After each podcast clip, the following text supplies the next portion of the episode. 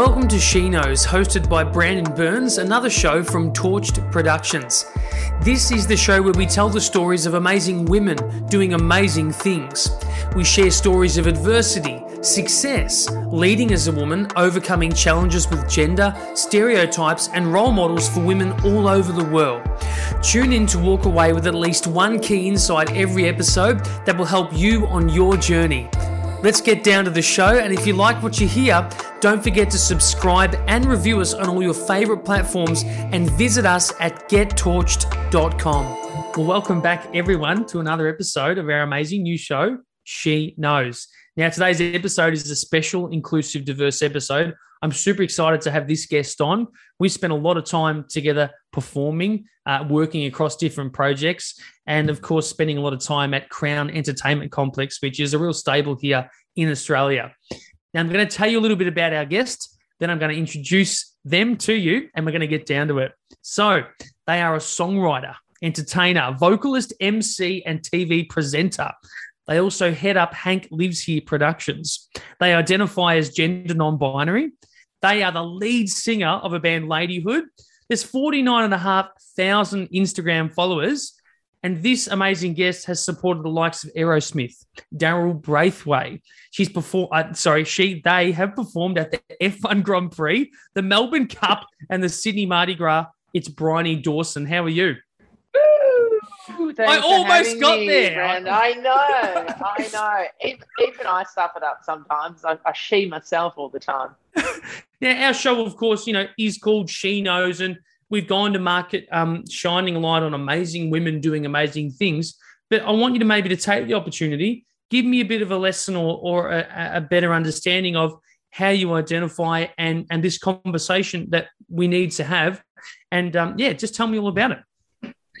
Um, well, I, I, identify as gender non-binary, so I don't sort of fit into the the female, I guess, or, or woman spectrum of gender, and I don't fit into the the male spectrum of, of gender either. Um, I just sort of fit somewhere in the middle, um, and it was sort of it's sort of, I guess, a way I've been feeling. If I really think back. Um, it's something that I felt for a really long time. I just never knew what it was. I didn't know how to process that feeling. Um, and and there were really like there were no role models for me growing up um, to be, you know, oh well maybe I feel this way or there's this great person. Hello, darling. I've got, I've got my little daughter Lucy who's just popped in to say hello, hello. Lucy. How are you? you go see mummy, honey. You go see mummy. Give me one second, Bridie. I'm so sorry. Yeah, no worries.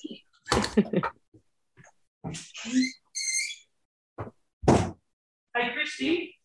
I'm just um, I'm in the middle of recording.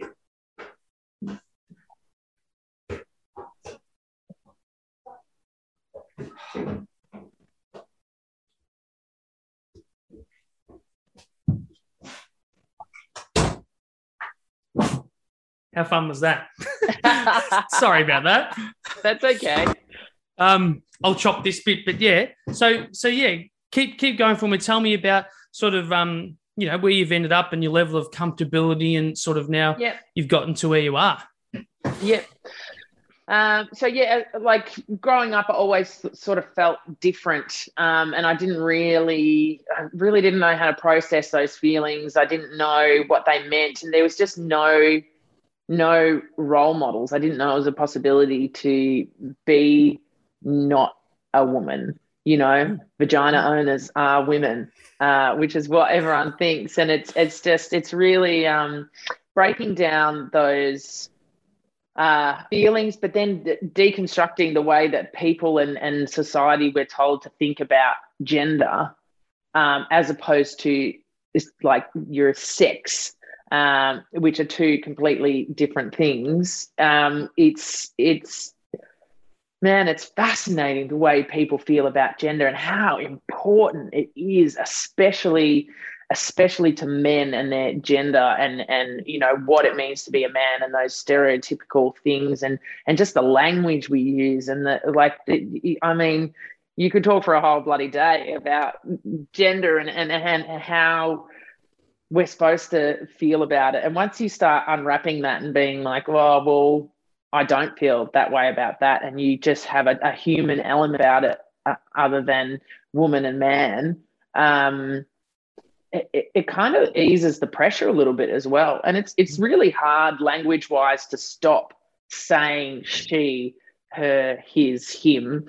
Um, but we do it all the time. We use they, them pronouns all the time. For if you don't know the gender of someone, you say they.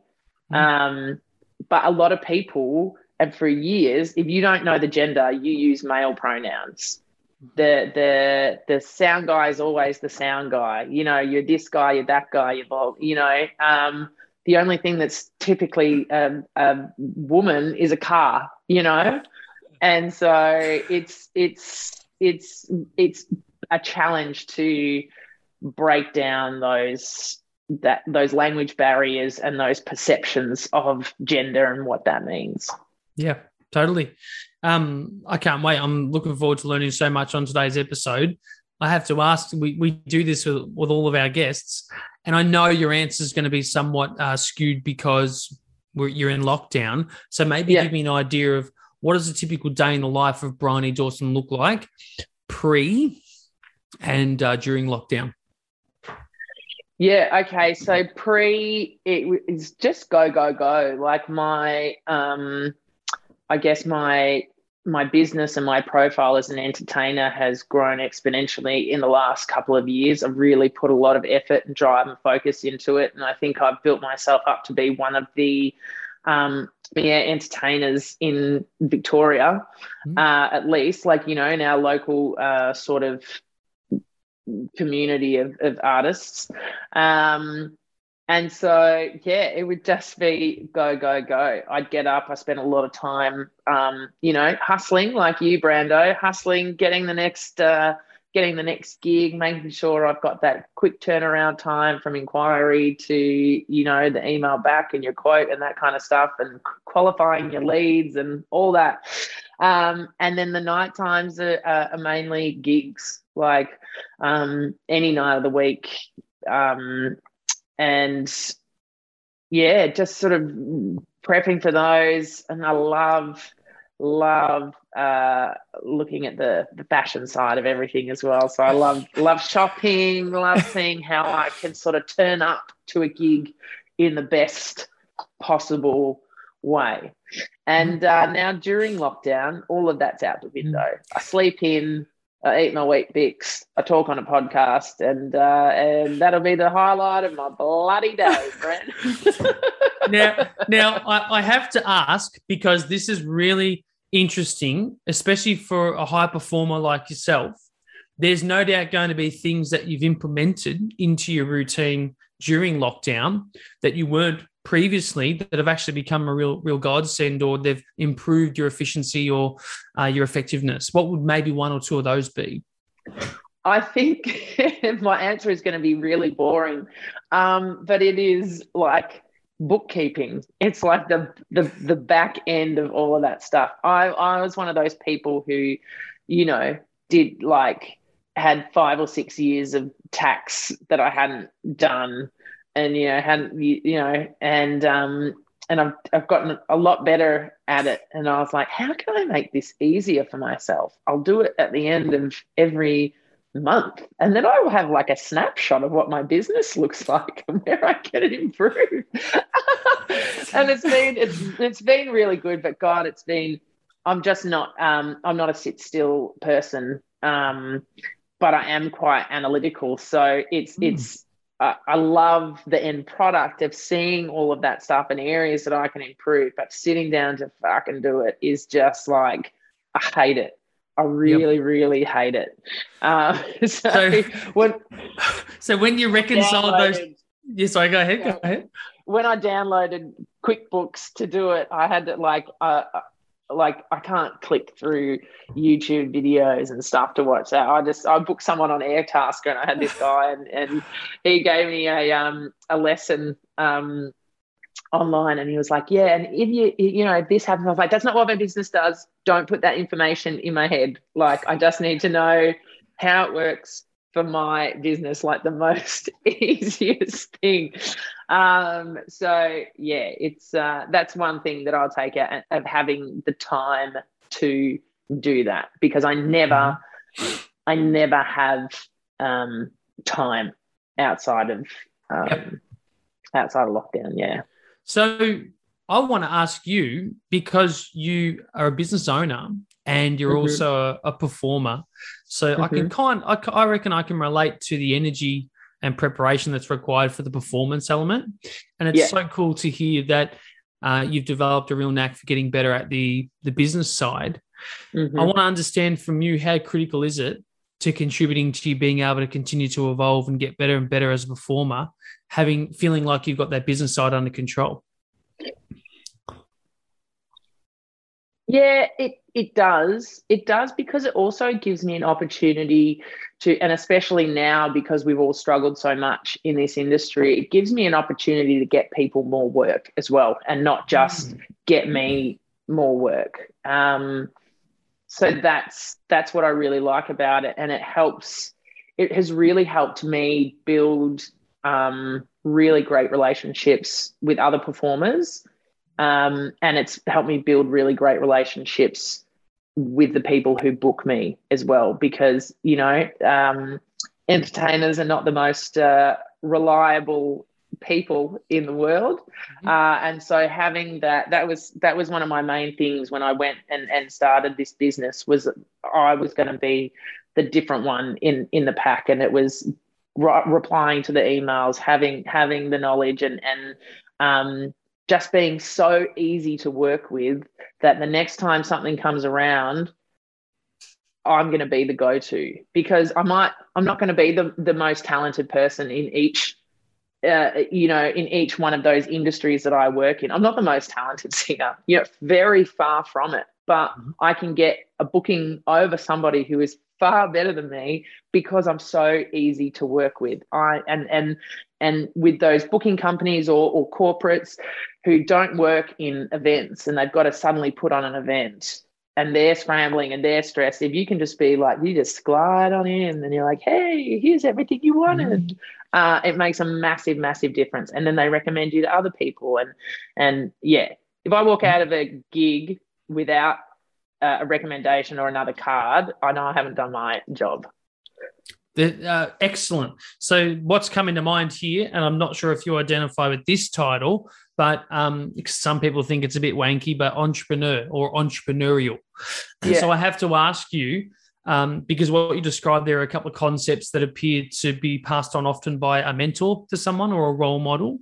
I'm yeah. keen to understand uh, when you had that turning point to really be that person you described and who some of those role models and mentors were that uh, that gave that to you? Um, it's hard to pick one. Um, there, I, will tell you what the biggest turning point for me was because uh, I was very, very unreliable in my twenties. Didn't work hard. I didn't not work hard, but I just it, I just didn't know what I, I, what I wanted to do. So you know, you're dealing with you know gender, sexuality, you know, all all all lots of stuff. Um, and I remember meeting, and you will know these people as well, Brandon. The um, when I started working at Crown, and I met people who were at the height of their um, career. And I'm not saying that crown is the height of a career. But what I'm saying is those people, those dancers and those performers, they were all at the top of their game. They, they were getting um, the gigs in musicals. They were getting on the TV, you know, the ex Moulin Rouge dancers, ex Lido dance, like all this kind of stuff. And I was like, these people have worked at the very top and they do work at the very top. Um, and I just sort of saw you know, that I was similar. And I was like, well, I could probably work at the top as well. And then that sort of work ethic and and the belief that you can achieve the top um, really sort of helped me turn things around. Um, and and that's when I started singing. And that's when I started, you know, my business and and and that kind of stuff. So yeah, it was a massive, massive turning point. And then as you go, you meet more and more people and you know get let down and you've got to pick yourself back up again and and you have really disappointing um, results sometimes. You know you go and you try and try something new and you're like well i'm going to do this and and it doesn't work out and or people don't want what you've got to sell and um, you got to you got to be able to just dust that off and then go and, and try it again or change it a bit and try again and and um, yeah, it's it's that it's that sort of mindset and determination, knowing what I could do, but just being able to show people mm-hmm. um, it, any way that I can. Mm. It sounds like you know what's on the other side of fear, which some may know is nothing. but could you indulge us and the audience who are listening and watching uh, around one of these moments where you did give something a crack? And uh, maybe it didn't come off but because of you know what you've developed in yourself now you were quite able to just dust it off and and learn from it? Yeah. Um it was it was singing like uh and and it was just covers Mm-hmm. Uh, like I was never a singer growing up, but I had this moment sort of in my early 20s where I was I was pretty depressed and I was struggling and I, but I had this perfect job and I had the car, the house, the you know everything looked like it was great and I was so unhappy and then someone said, "Well, what do you well like what do you actually want to do?" And I was like, "Well, if I really think about it, I want to be a, a singer." Hmm. And they're like, no, no, no, no, like, but, like a like a real job. And I was like, no, nah, that's what I'm going to do. So the next day, I literally quit my job. I sold my house, um, and and went on a path of being a performer. And I sucked in the beginning, and I had auditions. Um, you know, at, at, Crown, I wanted to sing at Crown because that's where all these great, amazing people were that I worked with, and I could work my way up. And I just wanted to get gigs and just sing. And um, and you know, I was working at Crown as a stage manager as well, and um, I got an audition. Um, and two of the entertainment people who were very good friends of mine came down to see me and this guitarist sing. Um, and we didn't get the gig. Like, but like we didn't get it, and I was like, wow. and that, and but then I, I felt bad for them. Imagine seeing how hard I'm working, and then not giving me a gig at Crown. I was like, fuck. um, and so I just had to keep going and keep working and and um, there's another company that I work for, Song Division, who are just mm. one of the most amazing companies I've ever worked for. And they they were the first ones to really take um, a risk with me um, emceeing their events. And my first event was for um, McDonald's, so like a massive client, um, and you had to be the best. Mm. And um, and I was, and I emceed and I sang and we did this stuff, and people were like, "Oh my god, that you were the best I've ever seen." What, how, what, why? When and I was like, "Ah, oh, okay, cool." This like so, yeah. finding my niche of what I have to offer is it's not really singing because I'm not the best singer in the world. I get away with it, but I'm not the best singer in the world but I'm I consider myself an entertainer. Um, and that's and that's such a hard thing to sell when you're when you're emceeing and you're sing and you you know you're kind of doing this sort of hybrid role and you're this and you're that and why am I better than someone who sings like Beyonce and can hit all these high notes and that and it's and that is hard to sell to someone. Mm.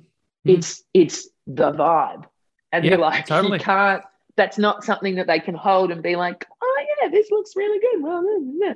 Yep. um so yeah it's it's it's a difficult thing to sell but i'm i'm getting there yeah um what comes to mind hearing that um is i'm a big fan of robbie williams and for yeah. example for example i I rate him as probably one of the best entertainers.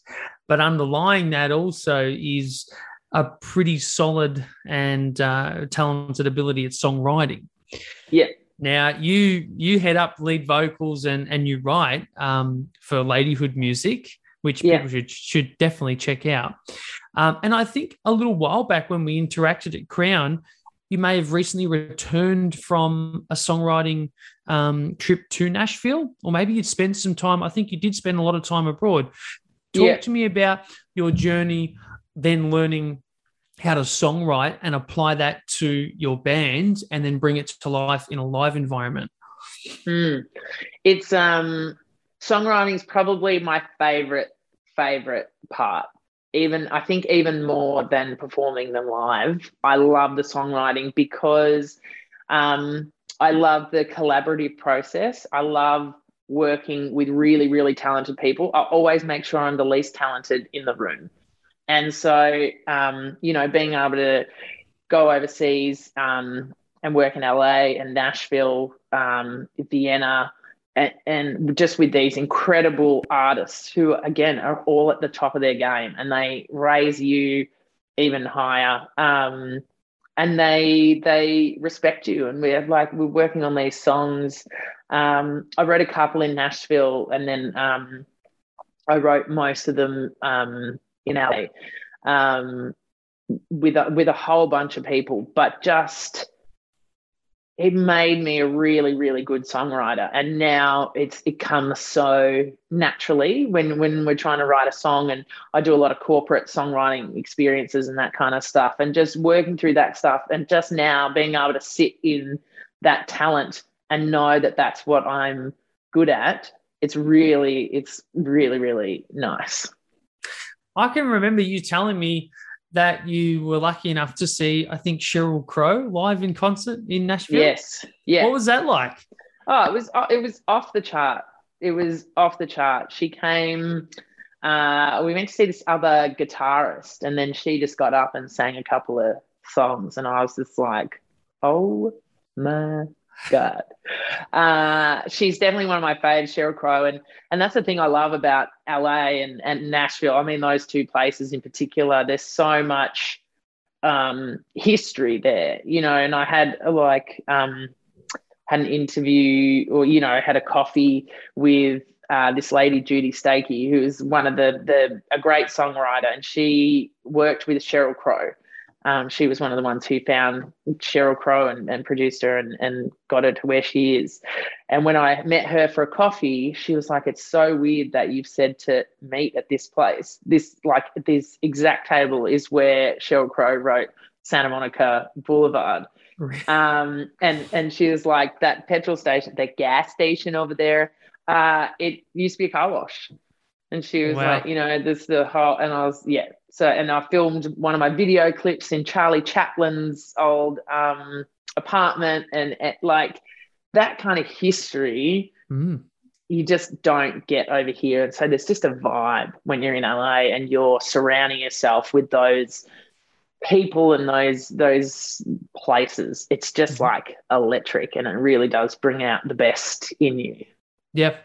Um, it definitely sounds like the immersion part uh, of that environment plays a part in lifting your performance. Um, it also sounds like, and I've heard this said before, that it's treated like a business, which it should be. Um, and someone like you, no doubt, has had that rub off because it appears you're applying so much of that in this smaller environment.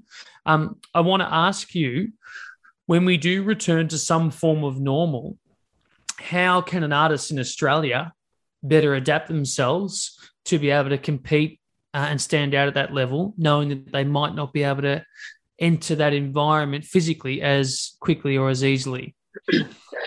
Yeah, it, it's it's really difficult. Um, I have worked with a, a, few people over here, and and there, there just isn't the um, the the talent and the belief in Australia that Americans have they they they believe that you can be the next huge fucking thing, you know. And then when you're in that writing session, that's what they're writing for. Um, whereas some sessions that I've been in over here, people don't believe in that. They're not writing for you to be the next big thing. They're kind of getting through the session a little bit and trying to make the song as good as they can. Um, and so it's just it's it's a, a little bit of a a, a weird um a, a, weirder environment. That's why i always go over and write in in the states. Um i think i think the the best thing that people can do if you if you want to songwrite is to write with as many people as possible um, and even if it's over Zoom, even like, you know, I've done so many songwriting sessions over Zoom.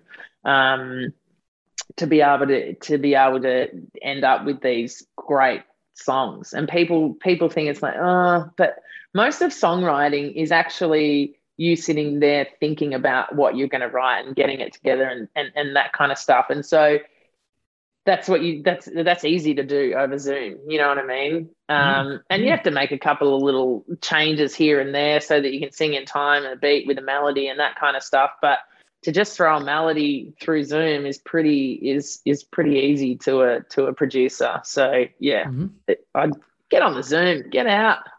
Get on the zoom. I think it was one person telling me the other day that um, when we record over zoom often you'll have to in post production reverse uh, the vision back about five frames because I think yeah. human beings are used to getting the sound first, I think, and the visual can be late. But I uh, think yeah. Zoom prioritizes the visual first, so audio is delayed. Yeah, and I think that that's what's leading to a lot of people talking over each other. And no, you go, you go, you go. but um, this is awesome. Now, I just want to flick back to what we talked about at the very head of the episode. Um, because I want our audience to be able to walk away with at least one insight from this topic. Now, through your journey, you've no doubt faced gender specific challenges potentially. Maybe you've even witnessed others and you've kind of taken it upon yourself to get involved and help. I'd love to mm-hmm. hear about maybe one in particular um, that you've been able to get a really cool outcome from and you feel like you've made a positive impact to getting it there quicker for others. Yeah, um, yeah, it has it has been really challenging, um, especially because I'm masculine presenting, um, and so people people often think I'm a man, um, which is not the case. Um, and there, for me, the biggest challenge is public toilets. Um, ah, yeah, because we're we're all a little bit vulnerable when we go into a public toilet. We may not think about it consciously, but we are. We're like, you know, it's it's mm. yeah. Um, and I use women's public toilets unless there is a gender neutral bathroom. Um, definitely not using the men's. They are they're hideous. Hang on, this is a hot topic Dude, because you got, what are you guys doing there? It's like well, you just shit in your hands and you throw it everywhere. Is that you're like monkeys? You just we've now just we've now just got the bite we were looking for to promote this episode. oh yeah, it's uh anyway. So yeah, I use I use the women's toilets and and um yeah, I think there is a man. I would say ninety eight percent of the time they think there is a man in the toilets and um, that is really confronting for me. Um, and there's a lot of times that men have followed me into the women's toilets as well, because they're just like, "Oh, I just follow that dude," and they don't bother looking at the the signs. And so, I, I have been absolutely berated in public toilets. It's like just I, I I cannot believe people would speak to someone in public like that. Mm. Um, so yeah, that's that's quite um, quite challenging, um, and I'm happy to talk to people about. It. Not everyone is because it is it can be really really draining, especially if you're still coming to terms with who you are and what your gender means to you and where you fit and that can change gender gender is fluid you know one day you can be feeling a bit like this, the other day you can be feeling like this. And um, some people switch pronouns. Mm. Um, you know, they start off with they and them, and then, you know, on another day they might be feeling a bit more she, her. And so they, you know, which is then challenging to navigate also. Um, the one thing that I would say to people, um, if, if we're talking just about pronouns and how to talk to someone, is you can just ask ask someone what their pronouns are and get into the habit of saying what your pronouns are because we don't want to be the only people saying what our fucking pronouns are, you know? Mm-hmm. Um, so putting your he, him on your um, Instagram handle or your email signature or something like that um, can make a huge difference and shows it shows that you're an ally without, you know, wearing a fucking rainbow flag you know, to your, your team meetings. You know what I mean? Um, and just being able to ask someone um, when you get introduced, you know, you can be like, "Hi, Brandon. My pronouns are he, him. Do you mind if I ask what your pronouns are?" Mm. Simple. Yeah. Then yeah. when you hear them, use them. um, I love it. And, and and everyone, everyone stuffs it up you know everyone like i she myself and you see how easy it is to do um, mm-hmm. and that's not the point the point is your intention and mm-hmm. if your intention is to um, treat this person with respect and show that you are an ally and you want to make them comfortable in every situation that's great it's just because you she or he someone you know does does not it's not the end of the world yeah. Um, and you just try try not to make a huge deal out of it. And if you think it's it's had an effect, then you can just talk to that person after and just say, really sorry about before when I used the wrong pronoun. Um, I'm really trying, and I and you know I hope that you can see that. Um, yeah. And that's that's all it takes. It's not it's not this huge big thing. And if you're trying to get into the habit of using someone's pronouns or um, what my my wife did to start um, getting used to it. It was she just used my name mm-hmm. a little bit more. So instead of saying she, she'll just go, you know, Bryony did this, Bryony did that, you know, instead of a they or you know, just to mm-hmm. just to like ease it ease, ease it off a little bit and navigate her own language of where she was going to fit in the they and the thems and the you know all that kind of stuff. Yeah, excellent. Um, that's awesome. Now, I just want to ask. I'll, I'll, cut this bit out, but do you have like um five more minutes so I can still grab that five with you after this? Like, what, what time? You yeah, yeah, yeah. One? Yeah, 11, 11 yeah, 11, 11 30. Yeah. All right. I'll chuck two more questions in. So I know we're running out of your time very quickly, Bryony, but I want to ask you. We've heard this statement said a lot. You can't be what you can't see. Yeah. So if you were to flick back to Bryony at age 10, 12, 15, who, if anyone, could you see that you felt like you could reference and uh, relate to? And what advice would you give that age Bryony? I mean, there was literally no one. There was no one when I was growing up. When I was those kind of ages, was like you know the the early '90s um, into the mid to late '90s and like being a lesbian was seen as no. There was what there was fucking Melissa Etheridge, k.d. lang, and Buddy Ellen eventually, and it was just like no, no thanks. And I got teased a lot because people thought I was gay, you know, long before I did, and uh, and yeah, so it was just nothing that I wanted to be. There was no one to look up to, and you know, especially then, anyone that had any kind of ambiguity about their gender, mm-hmm. like there was just no one. Like Prince, maybe, maybe, um, but any anybody remotely trans was always a you know a, a laughing stock or they're they're you know murdered on a TV show. You know that's like that's it. That's where trans people got, and that you know. So there really there really wasn't anything um, until I, I think I was sort of like early twenties, um, and the L Word, um, a TV show came on, and it was you know about the life of lesbians. Um, there was a character in there, Shane, who was just just the coolest cool ever and she would wear, you know, masculine clothes. And, and I was like, that, that's me.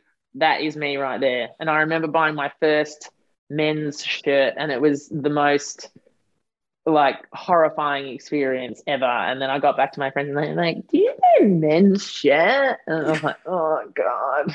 and like the people in the shop just were mean to me. And I was like, this was like in Sydney on like um you know, like the main sort of Mardi Gras area. And uh and yeah, they were still like, Is this for your boyfriend? And I was like, Absolutely not. Let me tell you that right now. Uh so yeah. Love it. So um that that you can't be what you can't see is huge. And I know it's said all the time now, but it is a hundred percent true. Mm. And if I can be, um, you know, a role model for people, even even just being able to see someone that looks like me um, and is fine with their gender identity on Instagram, you know, that's great. I've I've done my job. You know, you don't need to be on every fucking pride committee in every business that do it. You know, it's just about um just it's just about visibility sometimes at the end of the day, just being Mm-hmm. able to um see it. Yeah. So um, I got one last question for you. You've been amazing. Thank you. Thank and you. for everyone watching and listening, we are going to do this in studio as soon as we can when we have our roundtable show, which I would love Bryony to be a part of. Um, what's your biggest fear or biggest fears? Oh, my biggest fear. Um, I think uh, it's probably that I will somehow end up going back to being that really unreliable, um, unmotivated person that I was because I have the capability um, to be that person. And yes, I've grown. Like that was in 20s, you know, like we are all not the same as we were in our 20s.